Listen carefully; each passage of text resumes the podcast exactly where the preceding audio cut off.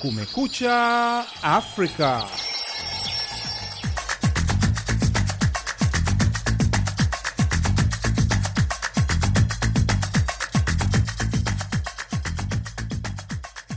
Hujambo mpenzi msikilizaji, popote unapotusikiliza. Hii ni Kumekucha Afrika kutoka idhaa ya Kiswahili ya Sauti ya Amerika, Washington DC.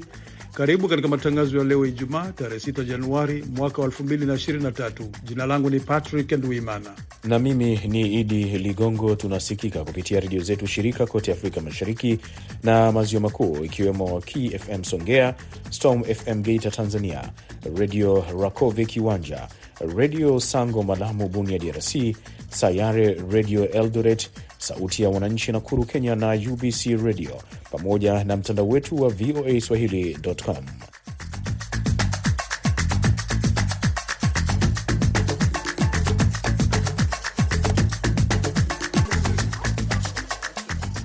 Kati ya ripoti tulizokuandalia, zaidi ya mashirika 150 ya kutetea haki za binadamu nchini DRC inaiomba mahakama ya kimataifa ya uhalifu ICC kuanzisha uchunguzi dhidi ya waasi wa M23. Kulikoni? Hatutaweza kupata suluhisho ya usalama bila kuwazibu wale wanaokosesha usalama. Yaani wameua watu wengi sana. Unajua waliua watu Masisi, waliua watu hapa uh, uh, kiwanja 2018 uh, wakati ya CNDP. Na katika taarifa nyingine, serikali ya Chad Alhamisi ilisema imezima jaribio la mapinduzi lililopangwa na maafisa wa jeshi na mwanaharakati mashuhuri wa haki za binadamu. Ni baadhi ya vidokezo vya ripoti utakazosikia katika matangazo haya yanayodumu nusu saa, lakini kwanza anamkaribisha Idi Ligongo akusomea habari za dunia.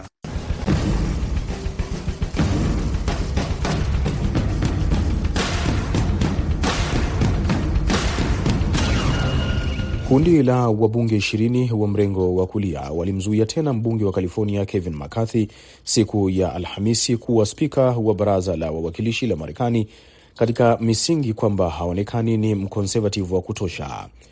Siku ya tatu ya kupiga kura kumchagua kiongozi mpya wa baraza kuu la bunge lenye wajumbe 435 ilikuwa kama siku mbili za kwanza, huku McCarthy akipungukiwa na wingi wa kura 218 ambazo anahitaji kushinda. Jumla ya Warepublican 201 walimuunga mkono katika duru ya saba na nane ya upigaji kura, idadi sawa aliyokuwa nayo katika baadhi ya kura sita za awali siku ya Jumanne na Jumatano, ingawa alitoa mafanikio mapya juu ya sheria zinazosimamia shughuli za bunge. Katika awamu ya tisa ya upigaji kura McCarthy alipata kura mia mbili kwa sababu mwakilishi wa Republican Ken Buck hakuwepo, alikuwa anahudhuria matibabu. Wanajeshi 46 wa Ivory Coast ambao kuzuiliwa kwao na Mali kulizua mzozo wa kidiplomasia walifikishwa katika mahakama ya rufaa mjini Bamako Alhamisi, kwa mujibu wa ripota wa AFP. Kuonekana kwao kulikuja katika kipindi cha mwisho cha Januari mosi kilichowekwa na viongozi wa Afrika Magharibi kwa Mali kuwaachilia wanajeshi au kuwekewa vikwazo. Wanajeshi 49 kutoka Ivory Coast walizuiliwa katika uwanja wa ndege wa Bamako Julai kumi. Watatu ambao wote ni wanawake waliachiliwa. Ivory Coast na Umoja wa Mataifa unasema wanajeshi hao walisafirishwa kwa ndege ili kutoa usalama wa kawaida kwa kikosi cha Ujerumani cha kulinda amani cha Umoja wa Mataifa. Wajumbe wa Ivory Coast walikwenda Mali wiki iliyopita kwa mazungumzo juu ya mzozo huo na wizara ya ulinzi ya Ivory Coast ilisema uko njiani kutatuliwa.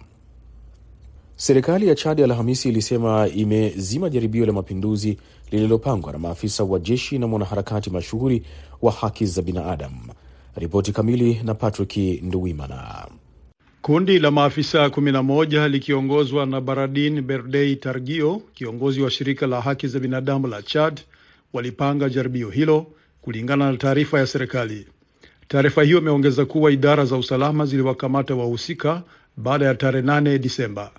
Waziri wa habari akiwa pia msemaji wa serikali Aziz Mahmad Saleh amesema uchunguzi rasmi umeanzishwa kwa uvunjaji wa utaratibu wa katiba, kuunda kundi la uhalifu, kumiliki silaha kinyume cha sheria na kula njama. Waziri Saleh ameongeza kuwa hakimu anayechunguza kesi hiyo amewafungulia mashtaka na ameamuru watiwe ndani. Saleh amesema uchunguzi unafuata mkondo wake na serikali ina lengo la kufanya liwezekanalo kutoa mwanga kuhusu kesi hii na kubaini uwajibikaji. Mwezi Februari mwaka 2021 Targio alihukumiwa kifungo cha miaka mitatu jela kwa mashtaka ya kudhoofisha utaratibu wa katiba kwa kuandika kwamba kiongozi wa wakati huo Jenerali Idris Deby Itno alikuwa mgonjwa sana. Unaendelea kusikiliza Kumekucha Afrika ya idhaa ya Kiswahili ya Sauti Amerika ikitangaza kutoka Washington DC. Mwanadiplomasia mkuu wa Umoja wa Ulaya Alhamisi aliapa kutovumilia kabisa ufisadi alipokuwa Moroko, ambayo imehusishwa na kashfa ya biashara ya ushawishi inayolitikisa bunge la Ulaya. Msimamo wa EU uko wazi wa kutostahamili kabisa rushwa. Mkuu wa sera za mambo ya nje wa Umoja wa Ulaya Joseph Borrell alisema baada ya mkutano na waziri wa mambo ya nje wa Moroko Nasa Bourita. Ziara ya Borrell inakuja wiki kadhaa baada ya polisi wa Ubelgiji kuvamia sehemu kadhaa zinazotumiwa na wabunge wa Ulaya na maafisa wengine na kupata dola milioni 16 taslim.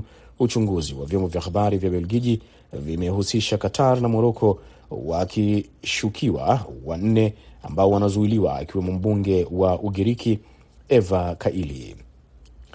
Wakati huo huo, kashfa ya ufisadi katika bunge la Ulaya iliongezeka wiki hii huku maafisa wakisema wataondoa kinga kwa wabunge wengine wawili wanaotuhumiwa kuchukua hongo kutoka Qatar. Nchi hiyo ya Guba imeonya kuwa uchunguzi huo unaweza kuathiri uhusiano wa kiuchumi kati ya Ulaya na Qatar, ambayo ni muuzaji mkuu anayeibukia wa nishati kwa EU, wakati inajaribu kupunguza utegemezi wa Rusia. Mwakilishi wa Italia Andrea Cozzolino na mwenzake wa Ubelgiji Mark Tarabella ndiyo washukiwa wa karibuni katika kashfa ya ufisadi ambayo imetikisa Brussels. Wote wawili wanakana kuchukua hongo huko Qatar. Kufuatia uchunguzi wa mwaka mzima, polisi wa Ubelgiji mwezi uliopita walivamia ofisi na nyumba zinazohusishwa na wabunge wa sasa na wa zamani wa bunge la Ulaya.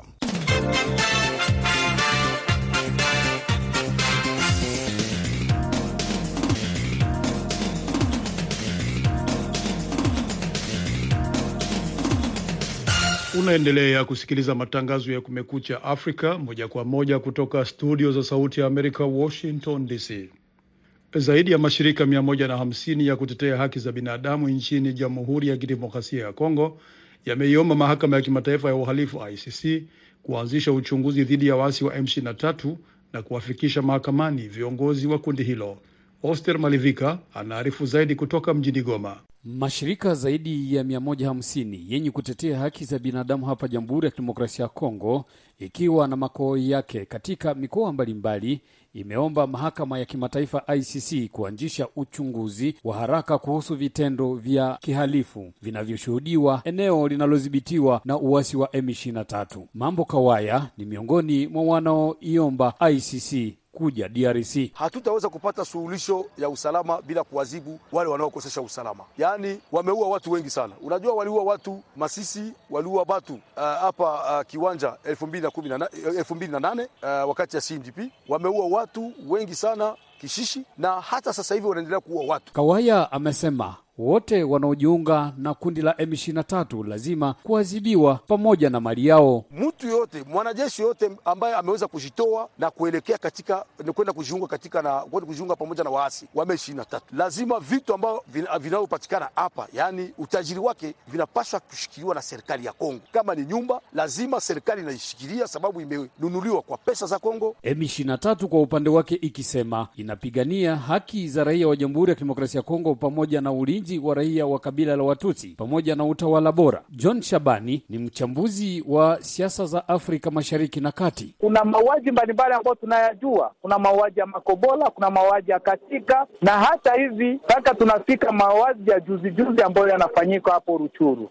Kwa mauaji yale yote kwa kweli sheria lazima ifanyie kazi na ichukue mkondo wake. Wanaotetea haki za wanawake wakisema ubakaji wa wanawake lazima uwe miongoni mwa makosa ya kivita. Polet Dimanja yuko Goma. Wanabaka wanawake usiku na mchana na hakuna usalama. Tunalomba usalama ikuye na tunalomba ile sheria ya ki, ya itatue ile makesi zote, na wenye kuhusika na ile ma, ma, makesi ya ubakaji ya uwaji waadhibiwe vikali. Itasaidia kubengine benye watakuwa na nia ya kuingia kwa ile mambo, waache ile mambo, haina mzuri. Kenya na Angola wakiwa mstari wa mbele kwa sasa katika njia ya kutafuta suluhisho kwa mzozo wa Jamhuri ya Kidemokrasia ya Kongo, serikali ya Kongo ikiendelea kukataa mazungumzo na waasi wa M23 na waasi wa M23 wakiendelea kuomba mazungumzo kama njia moja ya kupatikana amani mashariki mwa taifa hili ambako kila taifa kwa sasa limetuma wanajeshi wake. Kama tunaona leo mauaji yanaendelea Kongo, ni kwa sababu waasi ambao wameua watu wengi kuanzia RCD, AFDL na SNDP na zinginezo, waasi hao walipewa na madaraka katika jeshi na katika serikali, na ndio sababu inapatia nguvu wale watu waendelee. Hussein Malivika, Sauti ya Amerika, Goma.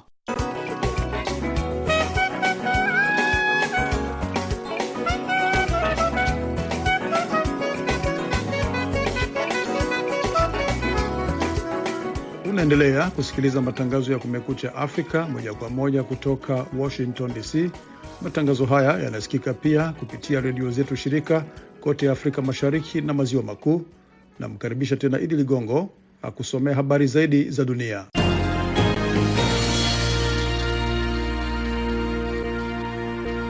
Pakistani Alhamisi imesema shambulio la kijeshi dhidi ya ugaidi katika eneo la mbali karibu na mpaka wa Afghanistan limewaua wanamgambo 11 wanaohusishwa na kundi lililopigwa marufuku la wanamgambo. Operesheni yenye msingi wa kijasusi katika wilaya, wilaya ya Waziristan kusini ilifanikiwa kuzuia ugaidi wa hali ya juu, taarifa ya kijeshi ilisema. Duru za usalama zilisema watu waliouawa wakiwemo washambuliaji wa kujitoa mhanga na kamanda mkuu walikuwa wanachama wa Tehrik-i-Taliban Pakistan TTP au Taliban ya Pakistan inayoendesha ugaidi nchini Pakistan, ikilenga zaidi vikosi vya usalama na raia. TTP imeua mamia ya watu vikiwemo vikosi vya usalama katika mwaka uliopita. Zaidi ya vikosi 40 vya usalama vya Pakistan viliuawa mwezi Desemba pekee, ambapo iligeuka kuwa mwezi mbaya zaidi katika muongo mmoja wa ghasia za kigaidi nchini humo. Na wizara ya fedha ya Marekani Alhamisi imesema imechukua hatua za pamoja na Uturuki dhidi ya mtandao ambao ulikuwa na jukumu kuu katika usimamizi, uhamishaji na usambazaji wa fedha kwa kundi la wanamgambo wa Islamic State wanaoendesha harakati zao nchini Iraq na Siria. Wizara ya mambo ya nje ya Uturuki ilisema kwenye Twitter mali za watu saba au watu wa kisheria waliohusika katika kufadhili kundi hilo zilizuiwa. Wizara ya fedha ya Marekani ilisema watu wanne na mashirika mawili ya Uturuki yamewekewa vikwazo. Miongoni mwao ni raia wa Iraq anayeishi kinyume cha sheria ya Uturuki, Brukan Al Khatun, na wanawake wawili na washirika wao na, na biashara mbili walizotumia kuhamasisha pesa kwa niaba ya Islamic State kati ya Uturuki, Iraq na Siria, wizara ya fedha ya Marekani ilisema katika taarifa yake.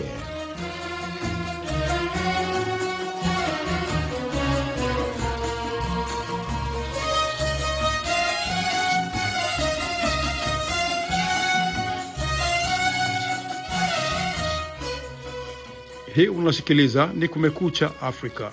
Rais wa Nigeria Muhammadu Buhari ameahidi kuwa nchi yake itaisaidia Burundi kukabiliana na tatizo lake sugu la uhaba wa mafuta. Buhari amesema Nigeria itaipa petroli taifa hilo ambalo limekabiliwa kwa muda mrefu na uhaba wa bidhaa hiyo. Mwandishi wetu wa Lagos Collins Atohengbe ametuandalia ripoti ifuatayo. Rais Buhari alisema kuisaidia Burundi ni kuimarisha moyo wa mshikamano na udugu ambaye unahitajika kuendeleza ushirikiano na maendeleo ya Afrika. Alisema Nigeria inaelewa tatizo linalohusishwa na ukosefu wa nishati kuweza kufikia malengo ya maendeleo na kuimarisha uchumi wa nchi, na kuongeza kuwa Burundi itapata msaada unaohitajika kutatua tatizo lake la nishati na kulenga katika kuku za uchumi wa Burundi. Awali, balozi wa Burundi nchini Nigeria, Marie Jane Ndakirutimana, alisema Bujumbura inavutiwa zaidi na wawekezaji wa Nigeria katika viwanda vya kilimo na nchi yake inahitaji ushirikiano katika kuhifadhi upotevu wa mazao yake. The base of our development now is in agriculture sector. That's why uh, we need many investors in agriculture to transfer them. Nigeria na Burundi katika kipindi cha mwaka mmoja uliopita zimetia saini mikataba kadhaa baina yao na sasa wanaelekeza ushirikiano wao katika sekta za elimu, safari za anga baina ya Abuja na Bujumbura, pamoja na michezo na tasnia za Burundi. Pia Rais Buhari alipokea ujumbe wa pongezi kutoka kwa Rais Evariste Ndayishimiye uliotolewa na waziri wa Burundi wa fedha, bajeti na uchumi Audes Niyonzima. Kutoka Lagos, jina langu ni Collins Atohengwi kwa Sauti ya Amerika, Washington. Unasikiliza matangazo ya Kumekucha Afrika kutoka idhaa ya Kiswahili ya Sauti ya Amerika. Matangazo haya yanasikika kupitia redio zetu shirika kote eneo zima la Afrika Mashariki na Maziwa Makuu na kwenye mtandao wetu wa www voa swahili.com. Pata mara moja burudani ya muziki.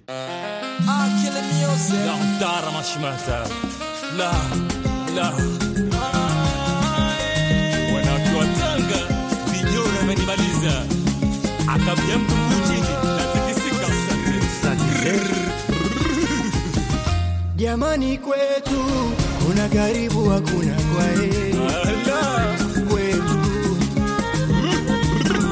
Jamani, kwetu kuna karibu, hakuna kwaheri kwetu. Sante Jabali, Mapenzi alipozani, ukija kutoka ni majani,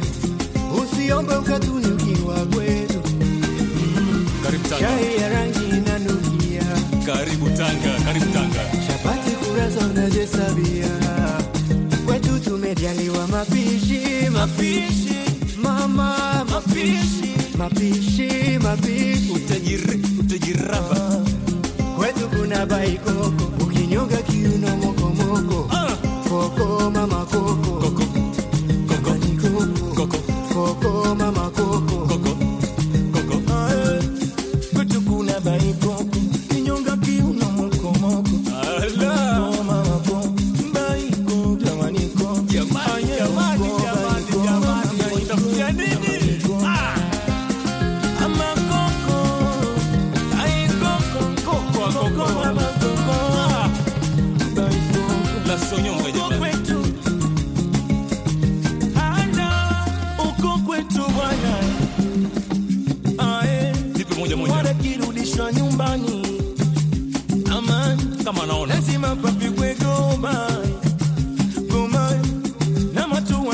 matua sasa la fukuta. mama sasa eh.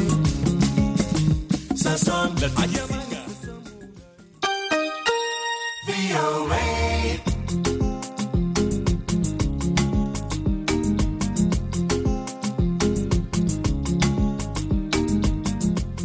Tukiendelea na ripoti zaidi kutoka chumba chetu cha habari, baraza la wawakilishi la Marekani limeahirisha kikao chake hadi leo Ijumaa mchana baada ya kushindwa kumpata spika kufuatia vuta ni kuvute kati ya wabunge wa chama cha Republican ambao wana wingi wa viti katika baraza hilo. Mgombea kwenye wadhifa wa spika Republican Kevin McCarthy ameshindwa kupata kura 218 zinazohitajika kwa mara ya 11 mfululizo licha ya kuridhia masharti kadhaa ya Warepublican wenye msimamo mkali wa mrengo wa kulia wanaompinga, hali ambayo ilikuwa haijatokea kwa zaidi ya miaka mia moja iliyopita. Mwenzangu Kenneth Bwire amezungumza na Profesa George Kakoti, mhadhiri wa masomo ya sheria kwenye chuo kikuu cha Tennessee hapa Marekani. Ameanza kwa kumuuliza nini hasa madhumuni ya kundi la Warepublican wanaompinga McCarthy. Ni vigumu kuelewa kinachoendelea sasa hivi kwa kuwa hakujawahi kutokea mfano wa kitu kama hiki kwa zaidi ya miaka mia, ambapo watu wa chama ambacho kiko madarakani wanamzuia uh, kiongozi wao anayetaka kuwa spika uh, kuweza ku, kuchukua nafasi hiyo. Wanachofanya hapa ni kitu kinaita spoiler, kwa sababu hana uwezo wa kumweka wanaomtaka wao lakini hawa wana kura za kumzuia wasiyemtaka kuchukua hiyo nafasi ambaye ni huyo bwana Kevin McCarthy. Wanataka kuiumbisha nafasi ya spika kwa sababu wana madai ambao wanataka kwamba uh, wasiporidhika na na kazi ya spika, mtu yoyote mmojawapo katika hilo baraza la wawakilishi anaweza akaitisha kura ya kutokuwa na imani na huyo uh, spika na hivyo kutia kazi ya spika sasa ikawa ngumu, kwa sababu kazi yake sasa badala ya ku, kuwa na mikakati ya kupitisha sheria atakuwa anajaribu muda wote kutetea nafasi aliyokuwa nayo. Mwaka elfu mbili kumi na tano McCarthy alilazimika kujiondoa katika kinyang'anyiro kama hiki. Ni chama cha Republican kutokuwa na imani naye kwamba atafanya namna kinavyotaka, ama ni kwa sababu kuna mrengo mwingine wenye sera kali wanaona kwamba McCarthy hataegemea wanavyotaka wao na watafanya labda wanavyofurahia Wademokrat. Hawa wenye mrengo wa kulia wana wasiwasi kwamba yeye atakuwa moderate, yani atakuwa kwamba anaweza akashawishika na uh, miswada au mawazo ya upande wa demo, wa Democrat. Kuna hawa watu wa siasa kali ambao wanadhani Democrat ni maadui wao na ni wapinzani wao, kwa hiyo hawataki namna yoyote ya ushirikiano na upande wa pili. Kwa bahati mbaya, hawana wingi wa kura wa kuweza kufanya wanachotaka, uh, tofauti na ilivyotegemewa kwamba uchaguzi huu chama cha Republicans kingeshinda kwa, kwa wingi kubwa sana. Kwa hiyo sasa, bahati mbaya, japo hawa ni kama kumi kumi na tano hivi, hawazidi ishirini, lakini sasa chama cha makati cha Republican kwa bahati mbaya ki, kina kura mia mbili ishirini na mbili na mkasi anahitaji kura mia mbili kumi na nane ili aweze kuchaguliwa kuwa spika. Kwa hiyo hawa watu wakizuia hizo kura na Demokrat wasipompigia huyo McCarthy kama hivi sasa ambavyo wamekuwa wao wakimpigia mtu mwingine yote isipokuwa yeye, basi hata sijui hii itaishia wapi.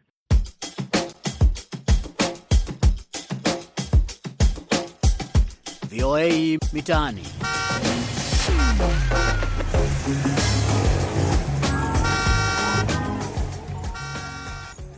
Leo katika makala ya VOA Mitaani, mwandishi wetu wa Dar es Salaam Amri Ramadhani ameangazia suala zima la mtoto wa kiume anapokuwa katika malezi kushindwa kufanya kazi za nyumbani na kumwachia mtoto wa kike peke yake.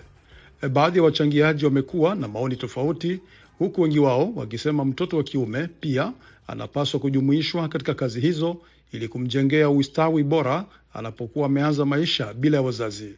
Kwa majina naitwa Ibrahim Juma Mwalimu. Kwa upande wangu, kumwachia moja kwa moja mtoto wa kiume majukumu ya nyumbani kama vile hayo kupika, kuosha, kufua nguo na mengineyo sio sahihi. Ni kwa sababu kwa jamii ya sasa tunayoishi nayo, mtoto wa kiume ukianza kumpa malezi ya kwamba yeye ndiyo mwajibikaji wa mambo hayo ya nyumbani kama vile mtoto wa kike anaweza kukua moja kwa moja kutokana na kwamba umemlea vile, anaweza kukua moja kwa moja katika malezi yake ya ukubwani mwake, kawa na anashabihiana na tabia za watoto wa kike, kwa sababu mambo mengi tunayaona yanatokea katika jamii zetu, hasa kwa, kwa, kwa, kwa jamii za sasa ambazo tuko nazo. Kwa hiyo kumwachia mtoto wa kiume mambo yanayohusu nyumbani moja kwa moja, ukamlimbikizia yeye kwamba yanamuhusu moja kwa moja, kama yeye ni sawa na mtoto wa kike, kama vile unamwona ni sawa tu, haifai. Kwa majina naitwa Fatma Abdi. Mimi naona ni sahihi kwa sababu kitendo hiki kitapelekea kuondosha mila na desturi potofu ambazo zinawakandamiza watoto wa kike.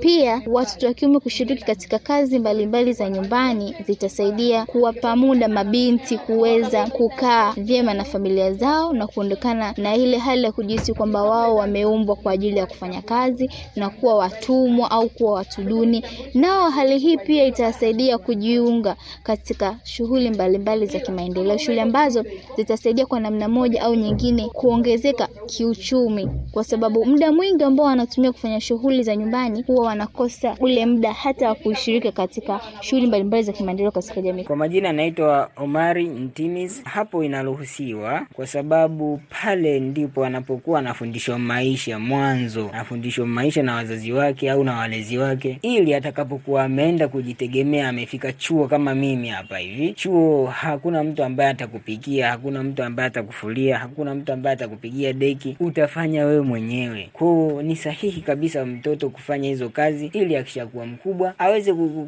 ku- kuzifanya hizo kazi, hata kama ameshaoa mke wake, labda ameondoka, ameenda nyumbani, kama akibakia yeye peke yake, kwani hata kula hata kufanya hata kufanya usafi, inabidi afanye hizo kazi ili kuishi vizuri katika maisha yake. Kwa majina anaitwa Amos Cosmas Elias. Kwa upande wangu nasema sio sahihi kwa mtoto wa kiume kufanya hizo kazi kwa sababu zifuatazo: malezi ya Kiafrika na watoto wengi wa Kiafrika na pia Tanzania yetu, mtoto analelewa kufanya kazi za nje mtoto wa kiume ah, kwa mfano kazi kama vile kufanya biashara. Mtoto wa kiume anatakiwa atoke nyumbani aende aingie mtaani kwenda kufanya kazi za biashara. Kulima pia ndo kazi ambayo inamfaa mtoto wa kiume, na kazi zingine ngumu ngumu, tofauti na watoto wa kike ambao wenyewe wanalelewa kufanya kazi hizo za kufua, pika na kuosha vyombo. Kwa majina anaitwa Mguru Saga Chala. Ah, kwa upande wangu ni sahihi. Kwanza, mtoto wa kiume akifanya kazi nyumbani itaondoa ule ubaguzi wa kijinsia kati ya mwanamke na mwanaume. Ah, tunaona kwamba e, katika familia nyingi, kwa mfano da Tanzania, ah, watoto wa kike ndo ambao wana, wanawajibika sana katika kufanya kazi za ndani, ah, lakini mwanaume tunaona anatumia muda wake mwingi ah, kwenda kucheza na wenzake. Hivyo basi mwanamke au mtoto wa kike anashindwa kutimiza ndoto zake katika maisha yake kwa sababu anatumia muda mwingi sana katika kufanya kazi za, za nyumbani, kama vile anashindwa ku, kufikia malengo yake kama ya elimu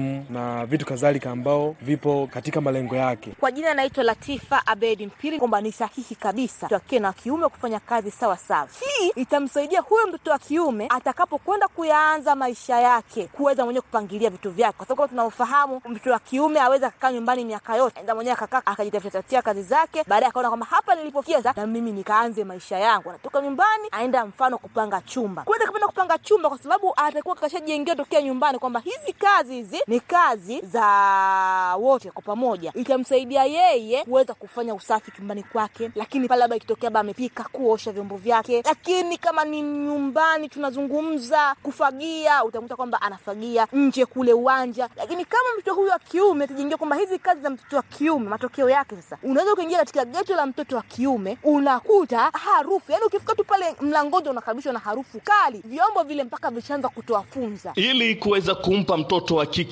muda wa kuweza kupumzika na kufanya majukumu na kupata nafasi ya kuweza kujisomea, ni wajibu sasa wa mtoto wa kiume naye pia kuweza kushiriki kazi za nyumbani, lakini pia kuweza kumwandaa katika maisha yake ya baadaye. Hii ni VOA Mtaani, mimi ni Amri Ramadhani kutoka Dar es Salaam.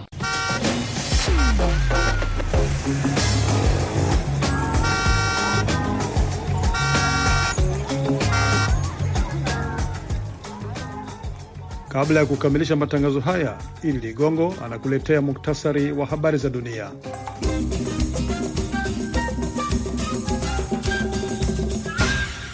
Kundi la wabunge ishirini wa mrengo wa kulia walimzuia tena mbunge wa California Kevin McCarthy siku ya Alhamisi kuwa spika wa baraza la wawakilishi la Marekani katika misingi kwamba haonekani ni mkonservative wa kutosha. Wanajeshi 46 wa Ivory Coast ambao kuzuiliwa kwao na Mali kulizua mzozo wa kidiplomasia walifikishwa katika mahakama ya rufaa mjini Bamako Alhamisi, kwa mujibu wa ripota wa AFP. Mwanadiplomasia mkuu wa Umoja wa Ulaya Alhamisi aliapa kutovumilia kabisa ufisadi alipokuwa Moroko, ambayo imehusishwa na kashfa ya biashara ya ushawishi inayolitikisa bunge la Ulaya. Pakistan Alhamisi imesema shambulio la kijeshi dhidi ya ugaidi katika eneo la mbali karibu na mpaka wa Afghanistan limewaua wanamgambo kumi na mmoja wanaohusishwa na kundi linalopigwa marufuku la wanamgambo. Na wizara ya fedha ya Marekani Alhamisi imesema imechukua hatua za pamoja na Uturuki dhidi ya mtandao ambao ulikuwa na jukumu kuu katika usimamizi, uhamishaji na usambazaji wa fedha kwa kundi la wanamgambo wa Islamic State wanaoendesha harakati zao nchini Iraq na Siria. Matangazo ya alfajiri kutoka idhaa ya Kiswahili ya Sauti ya Amerika yanakamilisha muda wake kwa leo. Kwa niaba ya wote walioshiriki kufanikisha matangazo haya, msimamizi Hadija Riami, mwelekezi wetu Jumbe Hamza, naitwa Patrick Nduimana, Hewani nimeshirikiana na Idi Ligongo. Kwa pamoja tuna wageni tukiwatakia asubuhi njema.